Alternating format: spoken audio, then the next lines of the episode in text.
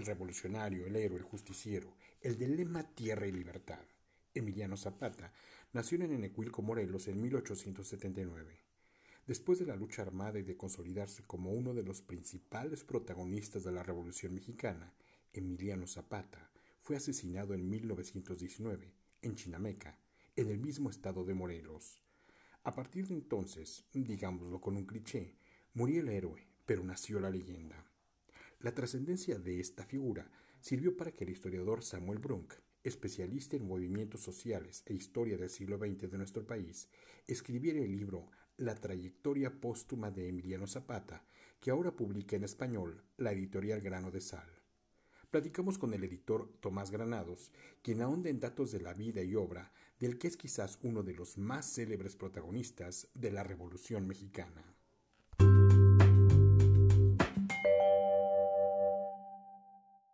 ¿Cuál es la perspectiva que nos presenta el legado de Zapata en este centenario de su deceso? Sí, bueno, el libro de Samuel Brunk aborda todas las transformaciones de la imagen de Zapata, el uso de su mensaje político. Creo que el gran hallazgo del libro es que es una figura muy plástica, en el sentido de que se ha podido transformar, adecuar, a veces tergiversar incluso su mensaje, pero al cabo de 100 años de su muerte, pues encontramos por un lado un mito regional, un semidios casi diríamos, con todos los elementos de su duda sobre su muerte, la posibilidad de que regrese, un montón de mitos en torno a si se fue, si no fue muerto en Chinameca, sino que se ausentó y en algún momento reaparecería. Después también se analiza todo el proceso, digamos, deliberado del Estado posrevolucionario de apropiarse de Zapata. Zapata en cierta medida es derrotado en la revolución, muere en un conflicto contra el carrancismo. Y sin embargo después el Estado triunfador de la revolución trata de recuperar ciertos elementos, digamos, desvirtuar o prestar menor atención a otros, y se vuelve un héroe igual que su asesino, que es el Carranza, ¿no?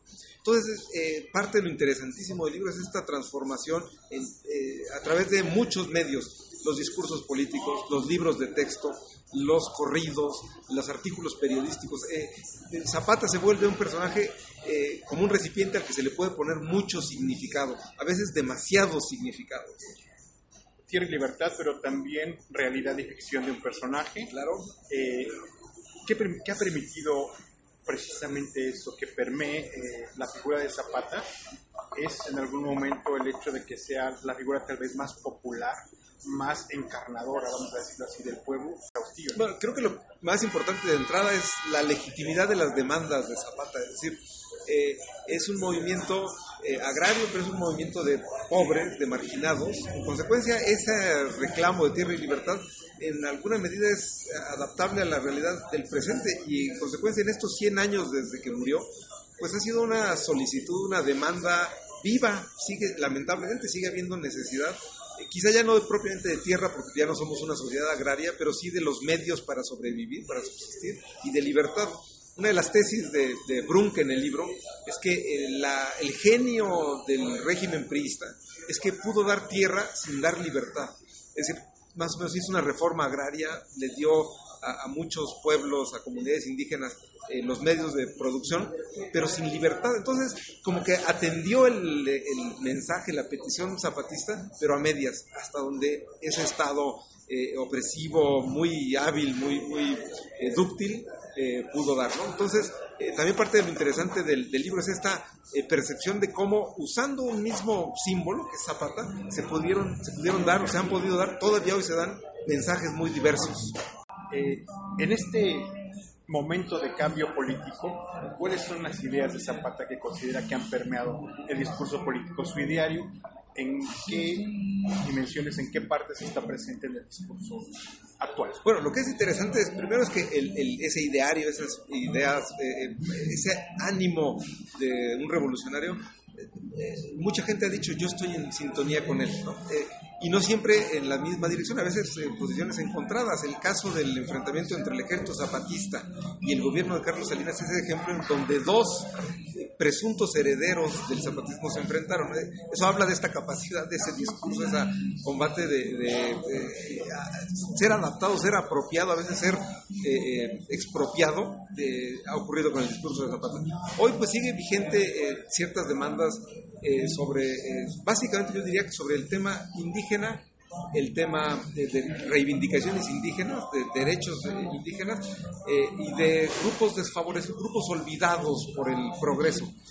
Algo interesante también con Zapata, en particular aquí en el libro, es esta creación de un héroe, a veces exagerando algunos rasgos, a veces inventándole algún atributo. Entonces seguimos teniendo la figura de Zapata como referencia heroica. Es un Quetzalcóatl, es un Jesucristo, es un Santiago el Matamoros, ¿no? Es decir, tiene esta figura, tiene muchos elementos de mito que después han hecho que el personaje real, concreto, a lo mejor se desdibuje un poco.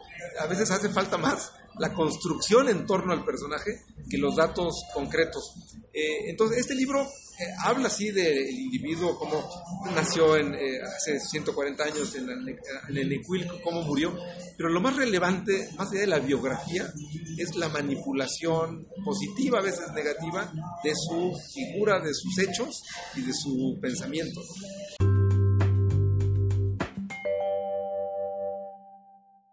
Hemos abordado la arista de alguna manera política. Es literaria, es personaje de muchos textos, no necesariamente lo que hoy llamaríamos ficción, pero sí literarios en el abordamiento, es decir, se han hecho muchas crónicas a favor, en contra de la justicia de sus demandas, de la crueldad de su movimiento.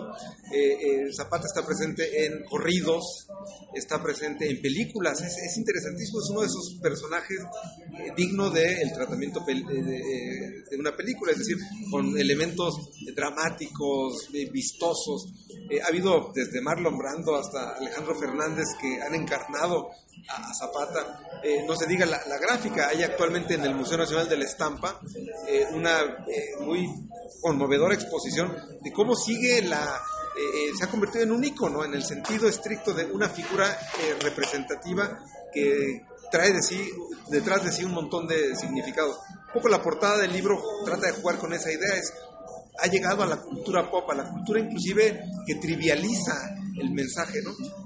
Yo creo que un poco el llamado a 100 años de la muerte es tratar de mirar con más atención la sustancia de Zapata, porque este libro da cuenta de cómo se ha modificado el significado original del pensamiento, no porque haya que ser un fiel así obsesivamente al origen, sino porque hay una gran distancia entre lo que hoy imaginamos de Zapata y lo que realmente fue en su movimiento local, básicamente, ¿no? En el estado de Morelos, Puebla, el estado de México. Hay un sesgo también que es el de la construcción de una masculinidad mexicana. Claro, tradicional. Claro, que quizá también contribuyó ha contribuido a que sea tan importante Zapata. Yo estoy seguro que si hoy se hiciera una lectura con los parámetros de equidad de género, etcétera, de la figura de Zapata, no saldría bien librado. Es decir, era un macho en muchos aspectos, de su relación con las mujeres, en su relación con la propia comportamiento que seguimos llamándole viril. Y eso ayudó seguramente a que hoy lo sigamos teniendo en la memoria. De nuevo, si hoy analizáramos su relación con mujeres, el rol que tuvieron las mujeres en la revolución, o el trato que el ejército zapatista daba a las mujeres, seguramente dudaríamos de considerarlo un héroe, ¿no? Pero sin duda ayudó por su porte, su vestimenta, su relación con los caballos, su valor. Todos esos lugares comunes de lo masculino, pues sin duda ayudaron a que lo tengamos en tan alta estima, ¿no? Sería bueno revisar al Zapata, quitándole un poco ese ropaje macho, pues para concentrarnos en otros valores que siguen siendo muy reivindicables. ¿Cómo reencontrarnos con esta figura que además yo creo que es como pocos héroes se ha revestido de muchísimo papel, que ha sido revestida de ese papel por el discurso nacional, por el discurso histórico? Yo creo en realidad que los personajes históricos tienen valor anecdótico, pero para el impacto histórico en realidad no deberían valer tanto como personas, como individuos. Encarnan movimientos, son símbolos. Entonces las anécdotas sobre la vida de Zapata, sobre la vida de cualquier héroe, pueden ser muy simpáticas, nos hacen sentirlo un par. alguien cercano a cualquier persona, pero en el fondo para un proceso histórico, un fenómeno histórico, son irrelevantes, son anécdotas, son le dan sabor al caldo. Pero lo más importante de Zapata yo creo que es este rol de... encarnó una cosmovisión indígena, campesina, apegada a un entorno muy localizado, y es una defensa de ciertos valores. Entonces esa idea de poner la vida al servicio del cuidado de una comunidad, yo pensaría que eso es más valioso que si era muy violento, si era muy guapo, si era muy buen charro, ¿no? Si lo más importante era como ser una correa de transmisión de una cierta tradición muy bien arraigada en nuestro país. Un nodo de eso. De es un nodo, sí, entonces lo anecdótico, lo personal está muy bien, a todos nos divierte saber si le faltaba un dedo, como se dice, que es además uno de los factores por los que quizá el cadáver que se enterró en Cuautla no era el de él, o que tenía una manchita en el pecho que parecía una mano. Todas esas cosas anecdóticas, curiosas, son valiosas, pero yo creo que hay que ponerlas en el contexto de la historia donde ocurren los procesos de muchas más personas y de plazos mucho más largos. Estamos hablando de una cosmovisión, de esa herencia que representa el mexicano de a pie, de ese momento que le toca vivir. Sin embargo, cuando vemos también a Zapata de primer golpe, uno no piensa en un individuo que generó una ideología, que se rodeó de ideólogos y que generó una ideología. Es así, comparte esta opinión. ¿Qué destacaría de las ideas propiamente políticas e ideológicas de Zapata que habría que enfocarnos ahora en esto? A ver, eso es bien interesante porque dentro de la ideología del zapatismo hay muchas versiones encontradas, inclusive, ¿no? Se le ha atribuido cierto valor, por ejemplo, incluso como si tuviera algún espíritu comunista, y él era lo opuesto a la propiedad comunal. Es decir, él decía, tiene que ser, bueno, no comunal, a la propiedad, él defendía la propiedad privada comunal, que es distinto a un planteamiento comunista, donde la propiedad es de todo un país. Él decía, necesitamos tener posibilidad de producir en nuestras tierras. O sea, hacía una defensa de la propiedad privada.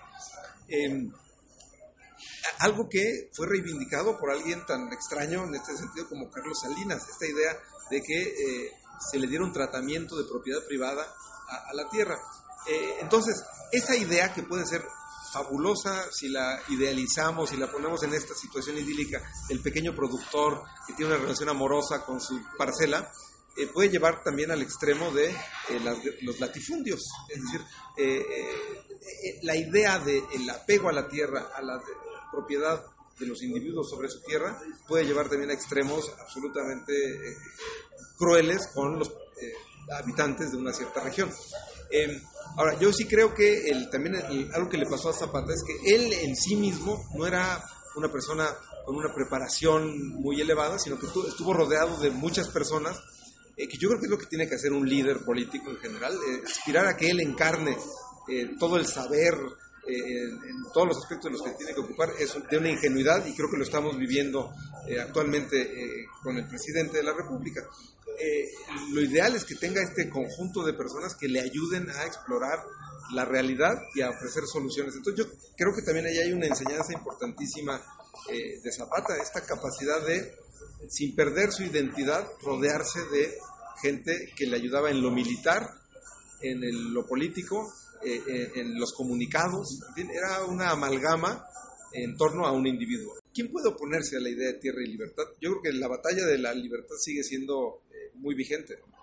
Y algo más que simplemente invitar a la lectura, no solo obviamente del libro de Samuel Brunk, sino de la figura de Zapata, de todo lo que le hemos atribuido, y quizá todo lo que le hemos atribuido a los demás héroes, ¿no? Yo creo que hay que tenerlos como referencia, pero no con este endiosamiento. No hay que convertirlos en íconos, hay que saber dónde se les ha impuesto un cierto mensaje a las figuras históricas.